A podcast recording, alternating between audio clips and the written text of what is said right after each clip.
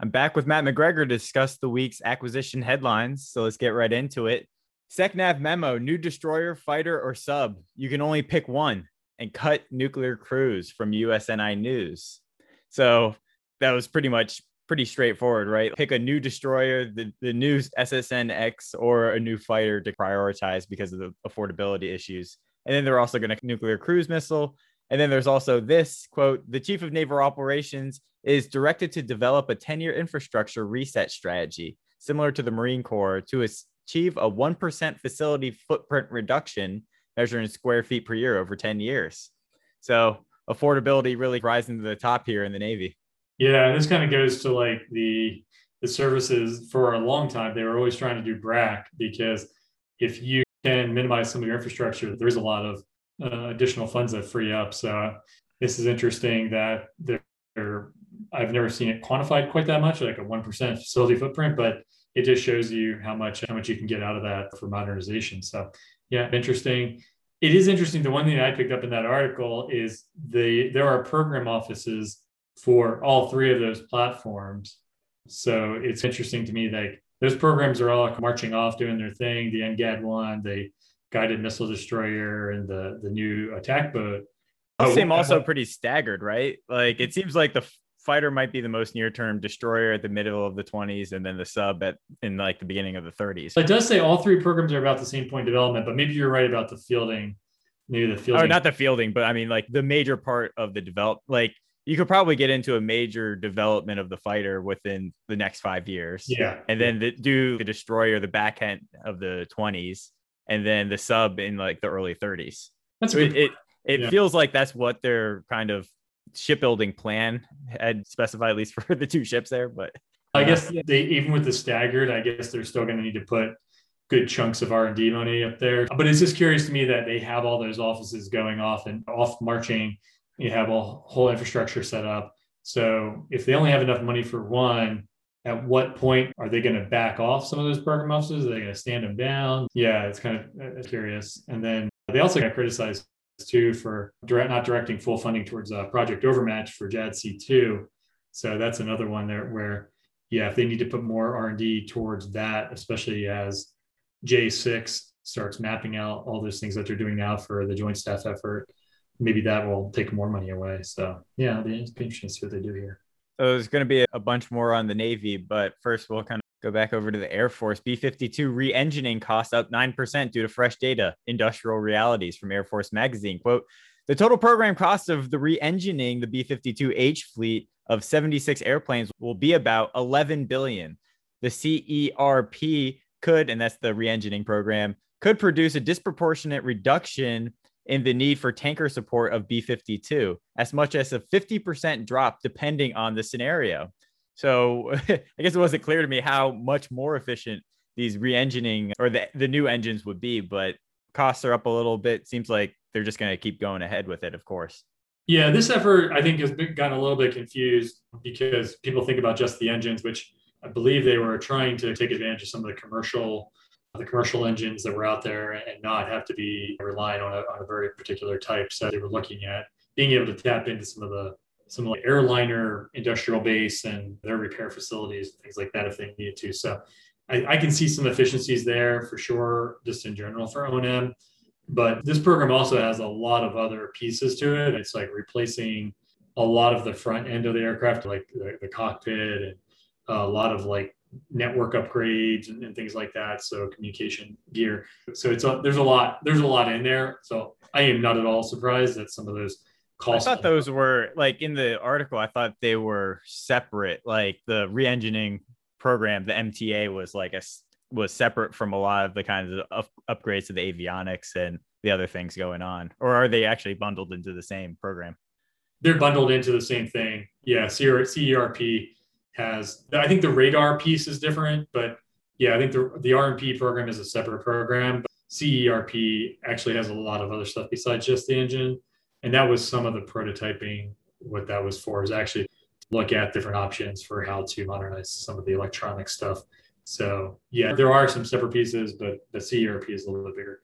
But yeah, I hope they get those efficiencies though, because that that would be really substantial, and, and to me, it would just make the case for dragging out the B52 even further as long as that, as long as the the, the uh, lifespan, as long as the the structural piece will handle it. But yeah, they'll get up to 90 years or 80 yeah. years or so. So the next one here, sticking with the uh, digital engineering, new team Red Hawk trainer faces delays over parts shortages testing uh, from military.com. Advanced timetables show that the Red Hawk is being delayed roughly 15 months from the original milestone C decision date. The Air Force on Friday cited part shortages due to COVID 19's effect on the global supply chain, initial design delays, and additional required testing for the setbacks. The decision is now expected in late 2023. And then they go on to talk about how the additional testing has had to do with the air, aircraft wing rock, meaning the aircraft has the potential to enter into an uncontrollable roll while flying at certain angles of attack. The Air Force has said these issues uh, were discovered during the testing phase. So I thought this was interesting.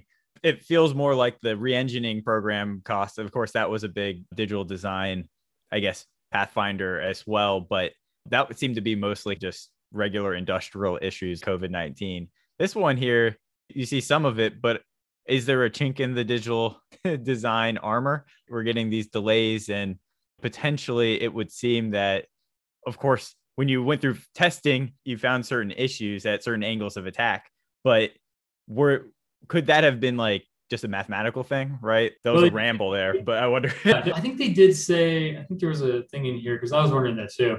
Oh yeah, they said the initial design delays are due to problem. Digital model-based engineering would not alleviate those concerns. They were talking, maybe talking about the supplier concern. But in fact that it's resolved via flight software update, I, I feel like maybe it's not maybe, a big deal. Yeah, it was maybe there was there's more automation now on a lot of these jets. So maybe it was just one of those things where some calibration thing or some data element was not was not calculating correctly or something. So I don't know the exact issue, but it's pretty interesting about having production relevant jets before EMD, like the fact that they flew so many different test flights before they even really finished development is is definitely something to watch. It's almost like the opposite of concurrency in a way, where it's not like it's like you're in production, but you're actually you're flying it before you're finishing your development. So I think that's maybe something interesting is when if you did a comparison at the end of all of this and said if you had done if you had found this problem let's say at, at OT&E after you had maybe had a few hundred jets produced for LRIP, how much more of an impact would that have had to to other things? Like, would you have inadvertently caused other issues that you wouldn't have been able to correct so easily? So I don't know. It'll be interesting to see compare what was the benefit of doing the digital engineering, what did it get you, in comparison to like a traditional timeline. They say at least in production, the production costs are much lower. You like start out very far down the the kind of learning curve in terms of costs. Yeah. And that could be exciting as well. But it seems for the T, it was built with prototyping. I guess my fear is that if you just do an e digital series or whatever, and you just like e design it and go through the whole rigmarole and then spend years doing that and then expect that you can just go straight to a milestone C kind of thing. That would be my fears. It seems that digital engineering and prototype testing have to have this kind of quick iterative feedback themselves. You know? Yeah, there doesn't seem to be a substitute for actually going and flying it. You see this with all kinds of things, even like F1 cars that are millions and millions of dollars and wind tunnels and all these things. And then they still they get out there and the drivers going around the track and they're like, this thing sucks. you just can't you can't anticipate everything until you actually put a actually go out there and fly it in the real world. The next one we got F2 shipbuilding budget could do more to pave the way for US Navy fleet transformation, experts say. Forward load the things that we can build today so that maybe on the back end, we're going to buy fewer of those and then buy more of the new classes of ships. The FY22 request signals its interest in buying more near-term operations and maintenance instead of investing in the future. So that's that's one point of view. Another point of view here, CNO Gilday, flatter declining Navy budgets will definitely shrink the, na- the fleet, USNI News.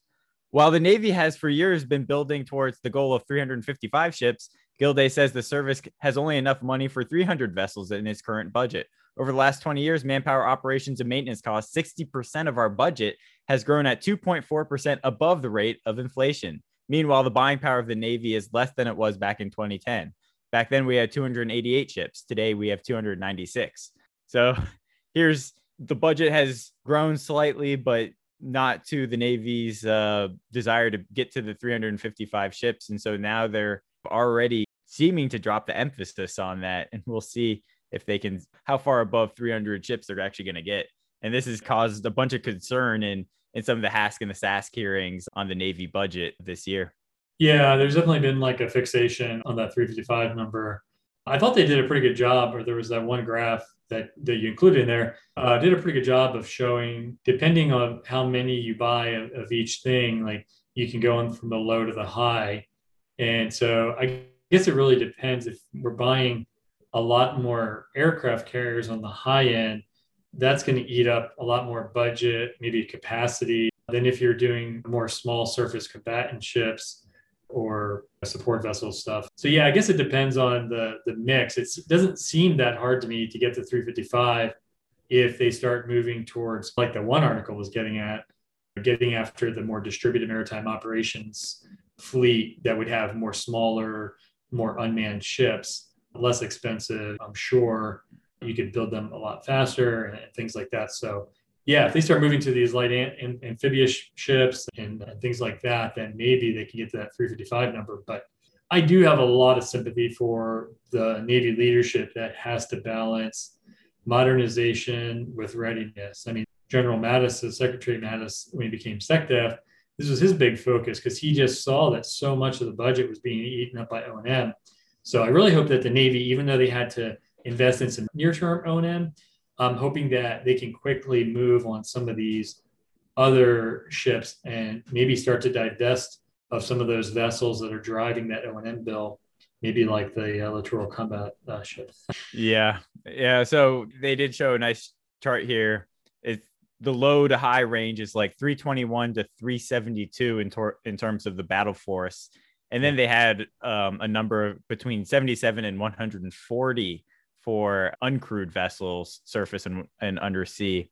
And not really sure. It looks like this was probably talking about Battle Force 2040. But yeah, I hear you as well. Uh, one of the things that's not really clear here is when you do, let's just say you do go drop some of these, like you drop two aircraft carriers, well, then of course the shipyards are going to say these other ones are going to be much more expensive. and it's interesting to, to to hear what happens there. The 2.4% above uh, the rate of inflation was interesting though. And i think that gets to what you're saying. O&m is just going to eat your lunch right? No matter what if it's just growing if to do the exact same thing every year is going to cost you 2% more. Over 30 years you've lost what like half of your buying power. You can only buy half half. I'm not really sure. It's the rule of 70 we can do that out but you're losing quite a bit. And if you just have to break out of that and how are they going to do it they're also talking about reducing infrastructure. But then there's also the SIOP plan. They have to do a lot of work in, at the the Navy maintenance yards or the shipyards in order to get those costs down as well. And that takes investment. It's like investment away from modernization, but it's also investment in O and yeah, there's a lot of hard choices to be made, right? Yeah, this is why I think that the the future budgets are going to be a lot more with the pivot to the Pacific. They're they're going they're going to have to be a lot bigger because the one thing the Navy won't be able to do is they won't be able to sustain a really heavy force presence with doing freedom of navigation and maybe doing some force presence kind of missions with some of our allies and going all over the world back and forth with carriers and whole fleets and stuff. They're if in order to maintain that sort of battle rhythm, they're probably going to continue to eat up some O&M dollars. So in some cases, there may have to be some really hard trade-offs with some of the other services. And I think you start you saw that start with the Army here in this last budget, but it may have to get even more severe than that in order for the Navy to modernize and continue all the current stuff they're doing. Yeah, that'll be interesting to watch. Yeah, one of the big Congress was yelling at them a, couple weeks ago because like they also have this uh, shipbuilding and decommissioning totals that they presented, and they're trying to decommission one, two, three, four, five, six, seven cruisers.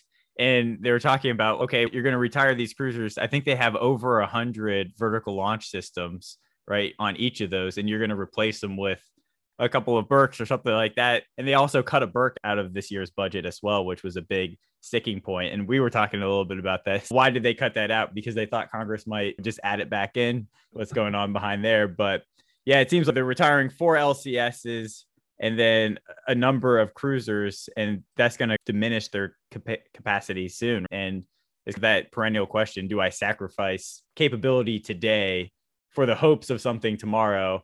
And then everyone in the DoD and political realm, we've been burned by that one before. So then you never get started on it again. And are things different?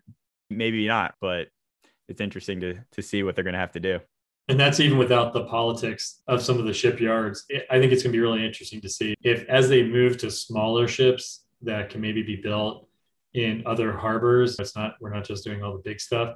Will there be competition that will start to make some political waves? The shipyards that are used to getting X amount of big ships and having secured production for long periods, will that drive will that drive some more politics into those decisions? So how, how much even harder will it be? But yeah, this will be interesting. Next one we got. Let's move on to the GSA to set to alter cloud buying landscape with new policy. Federal News Network. So this new cloud buying policy came from the Section 809 panel, right? It was the consumption-based solutions made it into the NDAA. GSA is now rolling it out. We hope that the policy lays out a clear way to execute the pay by the drink execution strategy using the schedules. So the pay by the drink is when you pay by the mile or pay by the distance on Uber or you pay by the hour on computing for cloud. That's what they want to move to rather than the current kind of contracting scenarios. And so here's another part of the quote of the 6.8 billion agencies spent on cloud services in fiscal year 2020, according to Bloomberg government, about 400 million of that came through the schedule. So that's about the amount that might move to this GSA schedule but hopefully it opens up the aperture so that contracting officers just have a much easier time using commercial practices to buy commercial cloud services and then hopefully expand that to everything as a service. Maybe not everything. The Space Force sounds like they're trying to go that way. Approach more and more on different things, not just cloud, but you can imagine it being used for AIML, where it's like for natural language processing, you do it by the hour or something like that as well. And you can imagine this being expanded out. So I'm pretty bullish on it. How about you?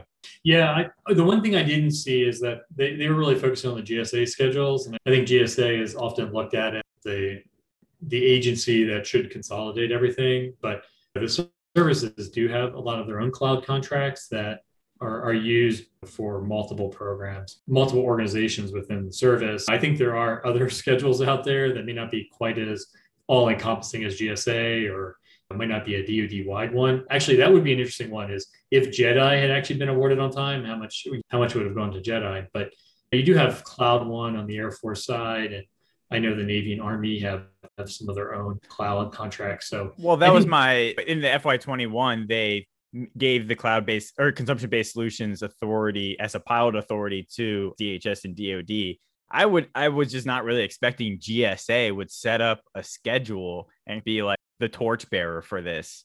And just seeing that happen makes me optimistic for the services and all and everyone else who's doing buying their own cloud but to also do the same pivot to that model yeah i do but i do think i guess what i was getting at a little bit was i think the services are they're doing it at their own level and then i think dod still is trying to trying to get something like JEDI. So I think GSA, the only way that GSA will be more compelling is one, if they're directed, because like today, if you're doing a service contract for labor, there's there are directives that you will use OASIS, which is a GSA kind of government vehicle. So there might be a case where people agencies are directed to use GSA, but if they're not directed, I think GSA is going to have to show that they're more cost effective. And it didn't seem like this was focusing as much on cost there's more like flexibility, but I think they're going to have to show that they're also more cost effective because GSA does have a fee. You know, I don't know if everyone realizes that, but when a federal agency uses GSA, there's a few percent that they have to pay to GSA for that. So they're going to have to show that they can they can make it more attractive. The the one thing that I think is really helpful here is not every office can there's different rules, right? And so the fact that GSA is getting out there and saying, we're making this as flexible as possible where you can incrementally fund cloud services instead of putting all the money on there. You just have to give estimated total quantity.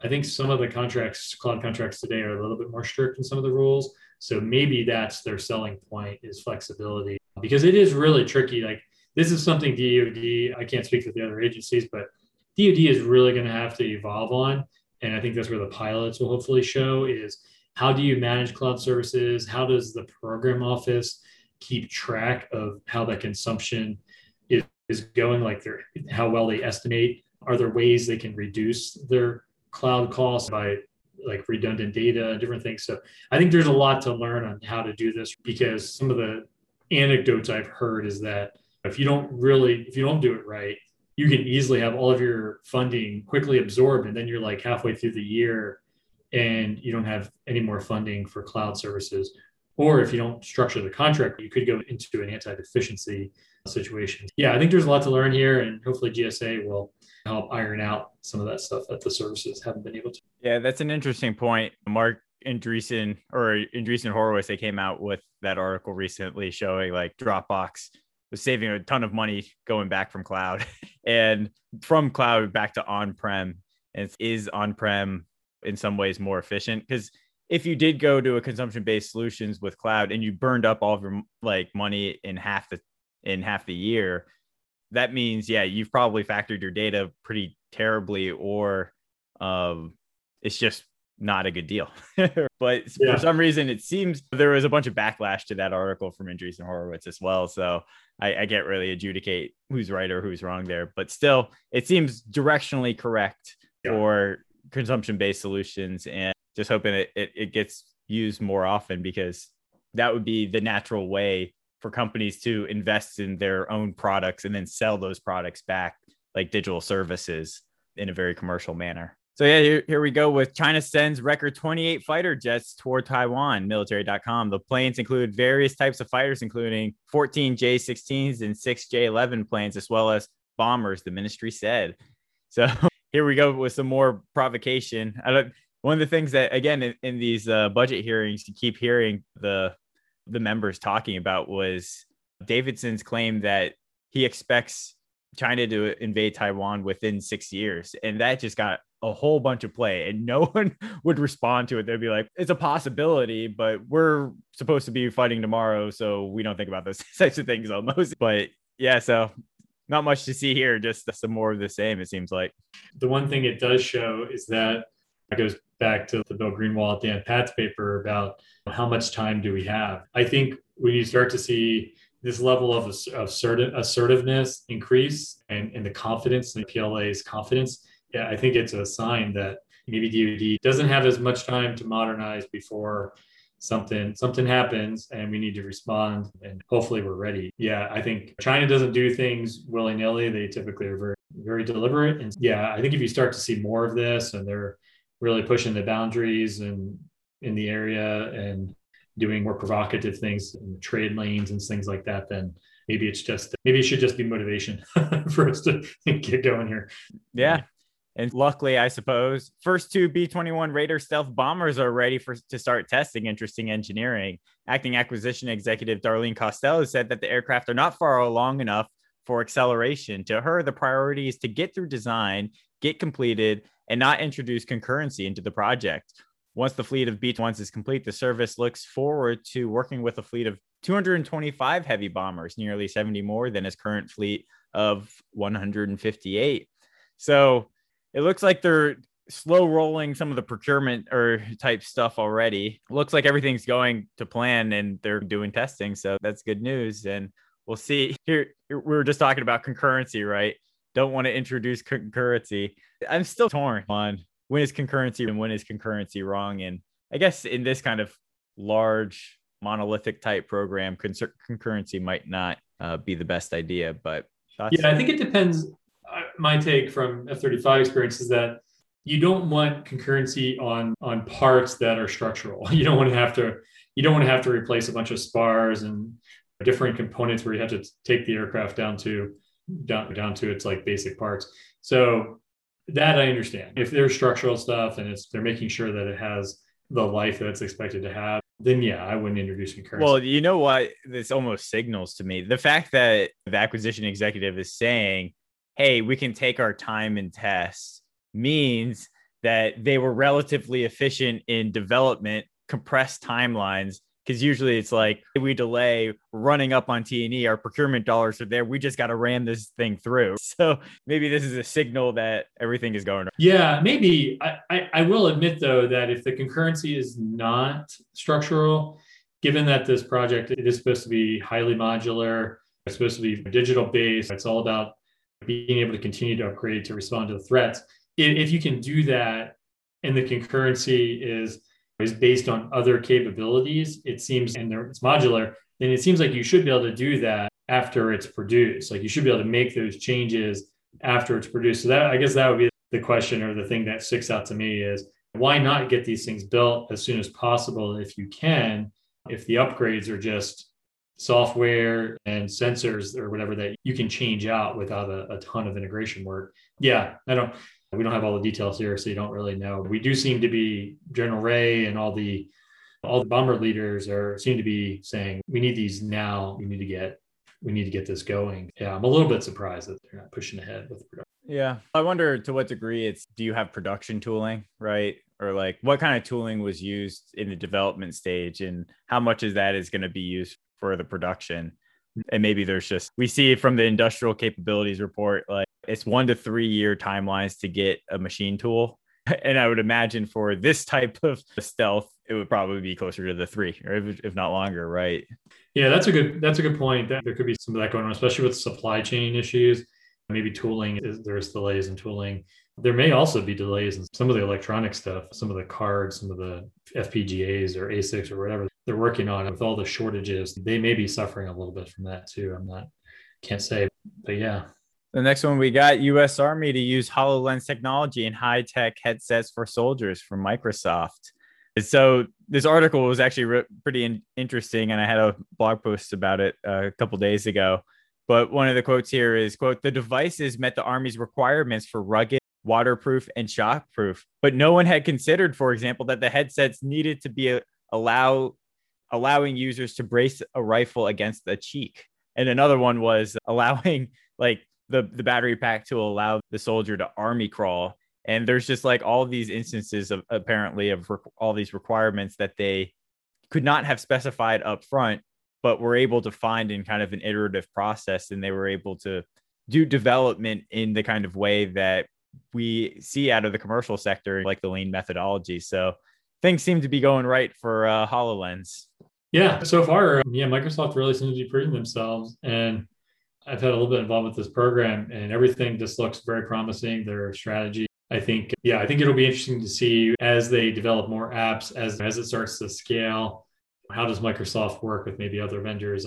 I'm still really interested in the kind of the digital upgrade piece, but overall, they seem to have really shown how you can take a commercial product and without totally reinventing the wheel, turn it into turn it into a military capability that can be used for the t- probably the toughest customer, right? Like what customer is tougher than the infantry troop who is in the mud and out out in some of the worst conditions? So yeah, success story so far. Yeah, it was only two years, I think, from like basically the the program start to like this point where they're ready for basically a milestone C production decision. So um, the Army's really holding it up high. they talk about it quite a bit. So pretty good stuff there. Air Force, we'll go from uh, good to bad. Air Force releases bridge tanker sources sought announcement, Air Force Lifecycle Center. The Air Force is seeking companies that have the capability to deliver commercial derivative tanker aircraft to supplement the Air Force tanker aircraft fleet at the end of the KC 46 Pegasus production. Uh, so, this is in some places it was called the KCY, in other places the KCZ that's not necessarily bad to say, hey, we want some tankers at the end of this current program that we have here. But Breaking Defense puts it a little bit differently. Air Force starts KCY tanker search as lawmakers slam the KC 46. I would strongly urge you to look at recompeting the Boeing contract, said Representative Wittman. Air Force leaders has said a recompete would probably cost more than completing the current fixed cost contract. Looking for 140 to 160 commercial derivatives to follow on from the KC46. But if you, I don't know if you were listening to some of the budget hearings from the Air Force, but yeah, they went pretty hard on it. The KC46 has six category one deficiencies. The current ones that we've already known about were tanker's remote vision system. The Air Force has the boom scraping against the airframe of receiver aircraft And that's kind of part of the remote vision system issue, it seems. If you fix one, you fix the other. Boeing must redesign the boom to accommodate the A 10. That was actually the Air Force's fault, right? And the GAO had a big report slamming the Air Force for some of these deficiencies. In March 2021, we found out about excessive fuel leaks. And the way that it made it sound was there was some leaking between compartments, but it wasn't that bad. In the hearings, some representatives were going off saying it can't even hold fuel. I think that was hyperbole, but no one was correcting him. And then the new ones are the drain tubes in the KC 46 air refueling receptacle and a software bug with the flight management system, which creates navigation anomalies. So those are all the lists of things going on with the, the KC 46. And yeah, there's no other way to go about it. it's just kind of power through. Boeing's taking a bunch of losses but the air the Air Force isn't happy with it either. So it seems like they're stuck between a rock and a hard place. I did think was that that was the one that yeah, they're seeing companies. I think this was one where they were willing to entertain Airbus again. And Airbus does have their their A330 multi-role tanker transport that actually does have refueling capabilities. So I don't know. I'm curious to see Airbus got burned pretty bad during this original competition. Yeah. We'll see if they feel feel up for playing the game again.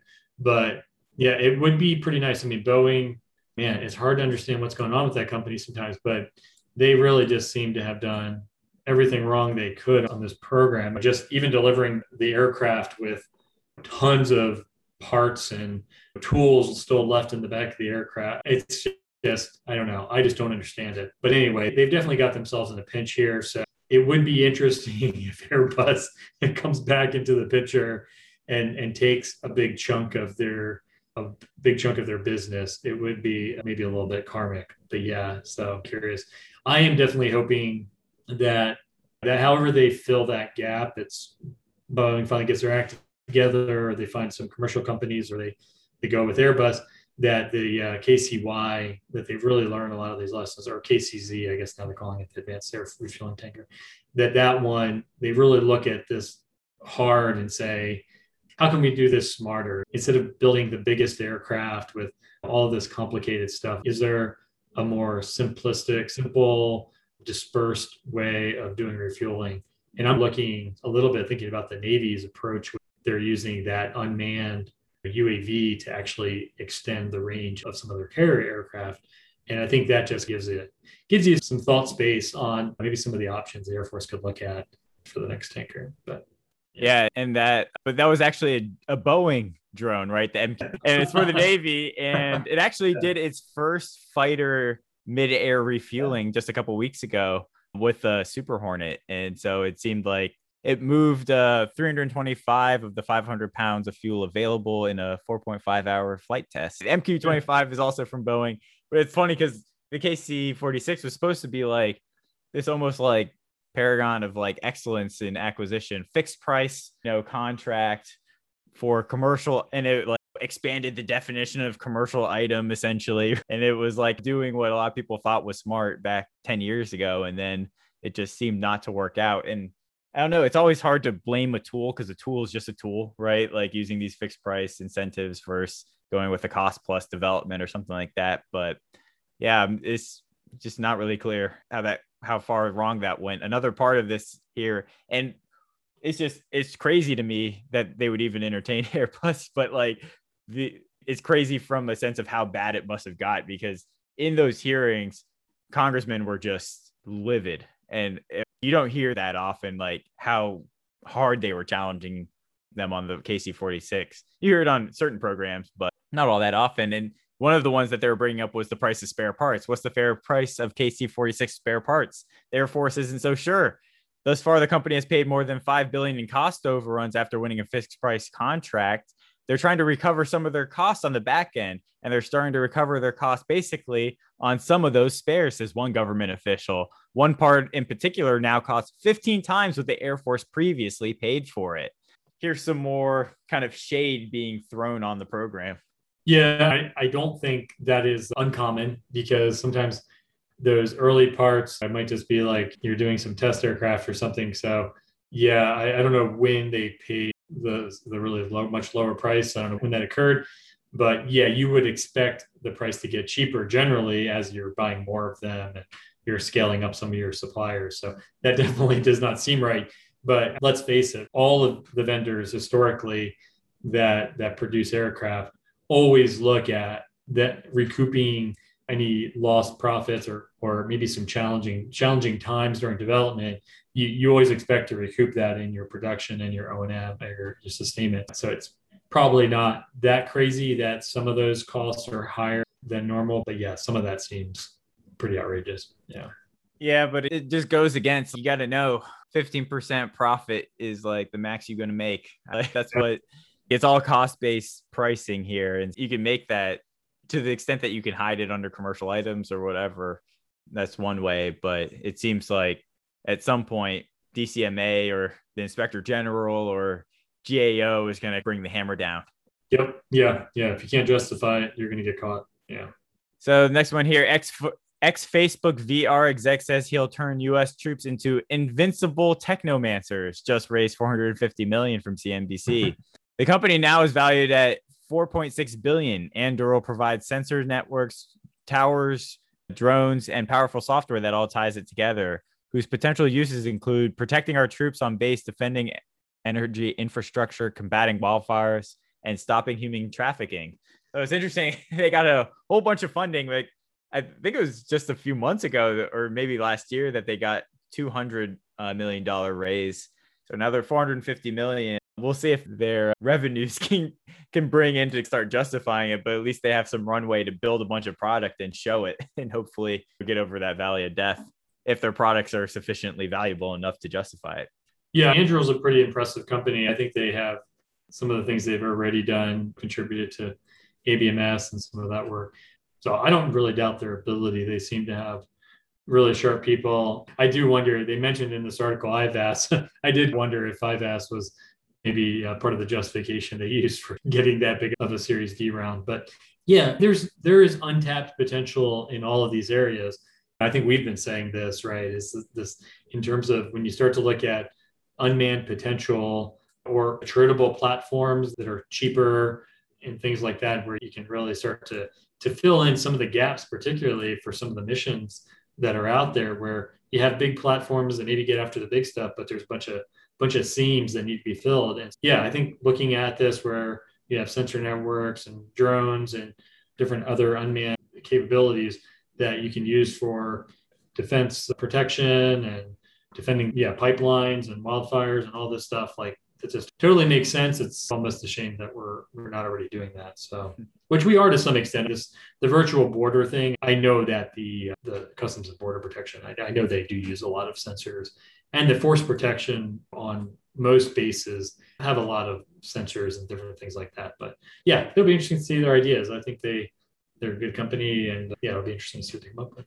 Yeah, they it's interesting how big the raises for I was just looking like last year they I think they had 90 million in contracts and a lot of that was actually with DHS and not DoD. So we'll see how they grow their portfolio, but I just love the fact that Palmer Luckey is saying invincible technomancers. it is just this is the kind of thing that you just would never have seen like a defense executive kind of talking about. So I think it's refreshing and cool. But yeah, super soldier. I'm I'm a little surprised. It sounds like a a fancier tech word for than super soldier, but yeah, yeah, pretty much. Super soldier seems to be like eh, like those Jean Claude Van Damme movies where they just make like a physical super soldier. And this yeah. is more of techno man. I guess they're just like I don't know, it's that kind of vision of the future where it's probably people behind a computer doing like code and orchestration of different networks and having effects in the real world, but not necessarily physically being there.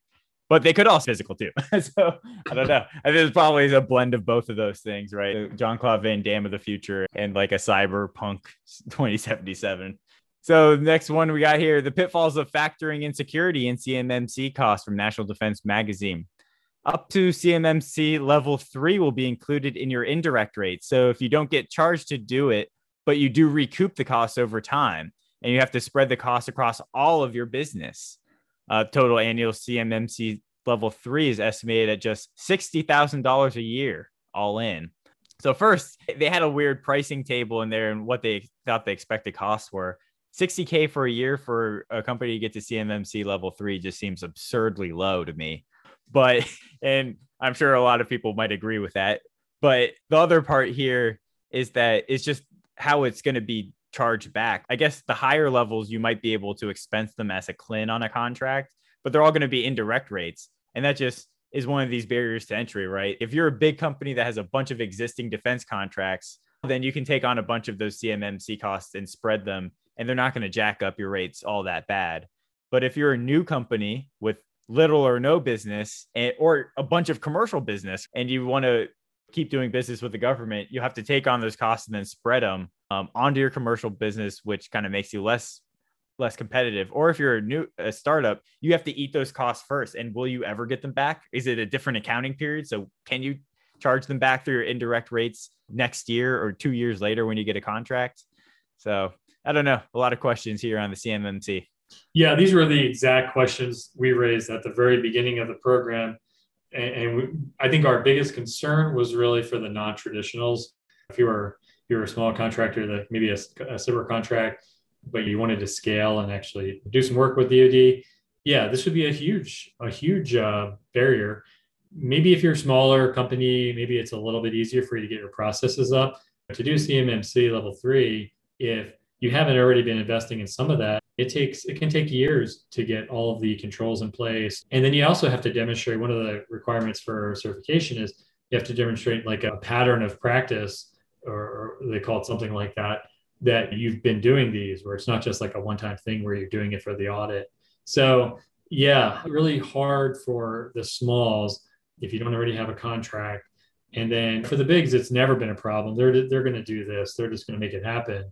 But I think for me, it's more about the timing where, you know, if you're not already actively doing this and you're spending your own money, or you've gotten your program to agree to allow these indirect costs, then if a bid, if something comes up, an RFP pops out that you are perfect for, you're not going to be able to bid on the contract because you're not there yet. So that was always my biggest concern was that, yeah, we should be getting all of our vendors up to a certain level, but to expect it at the beginning when they haven't even bid on a contract, it, it, seems always seemed unreasonable to me. So yeah, a lot of questions with CMMC. Uh, still haven't gotten answers on a lot of those. And It's been like a year and a half. So yeah, one of the questions is whether these companies are actually going to have to set up their own internal program offices just to do CMMC.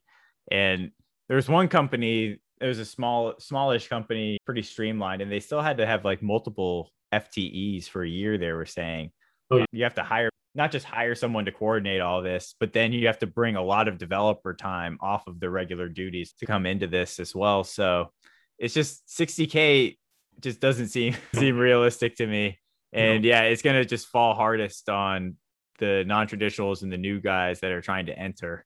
And they said, I think the original goal was that by June 2020, or you would have RFIs with CMMC, and by October 2020, you'd have RFPs. They did put out the first tranche of Pathfinders, correct?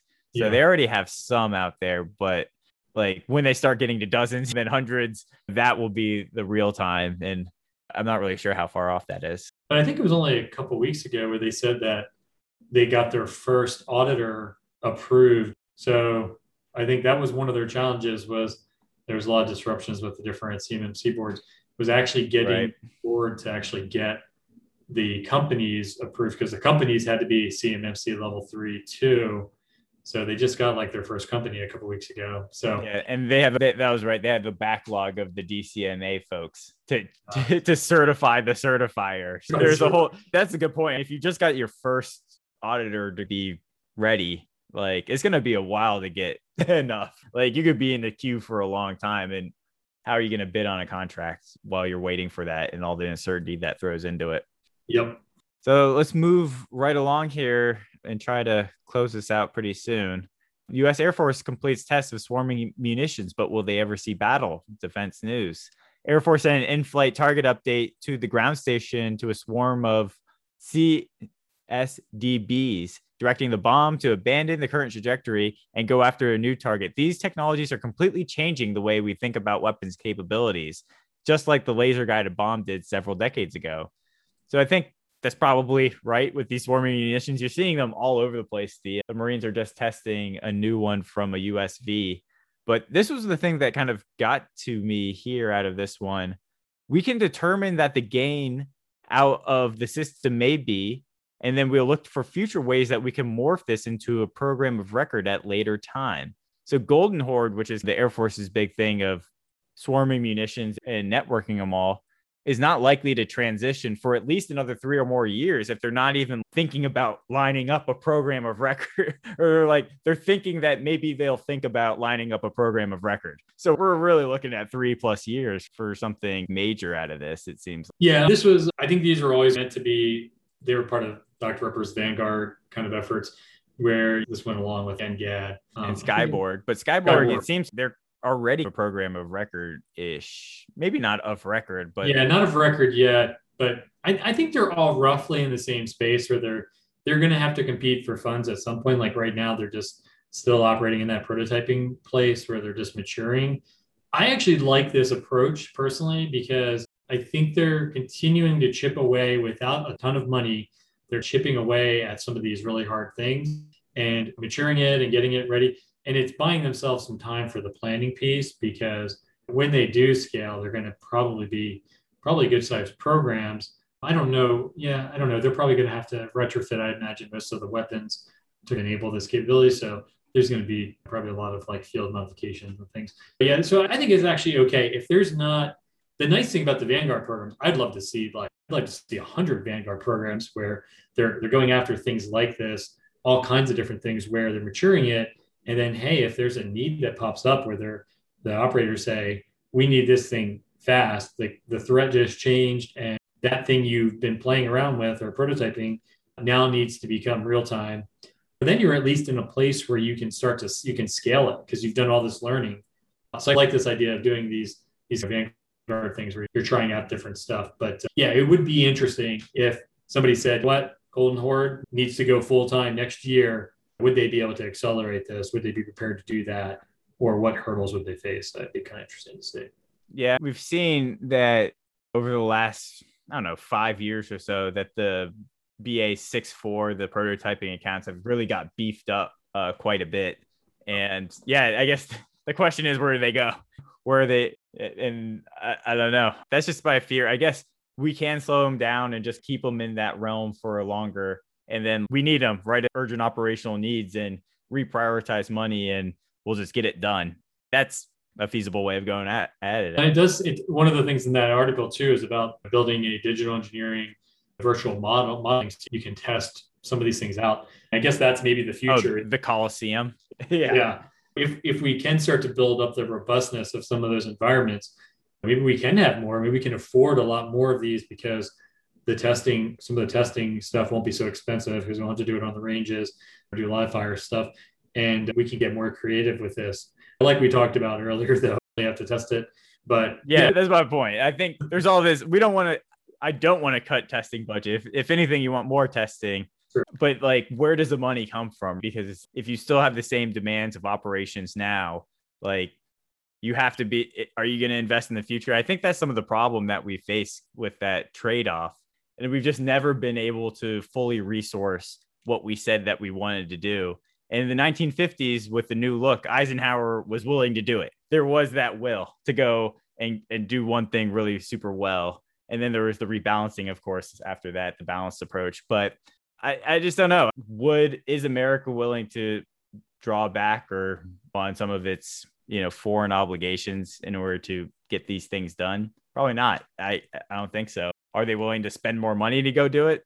I don't know. China might have to do a number of other things.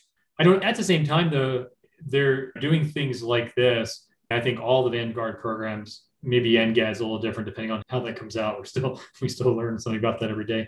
But by taking existing weapons and then just networking them differently, if that solves, if that keeps us from having to start another big weapons development program, then this is a win. So in, in some ways, I feel like this approach could actually be more cost effective.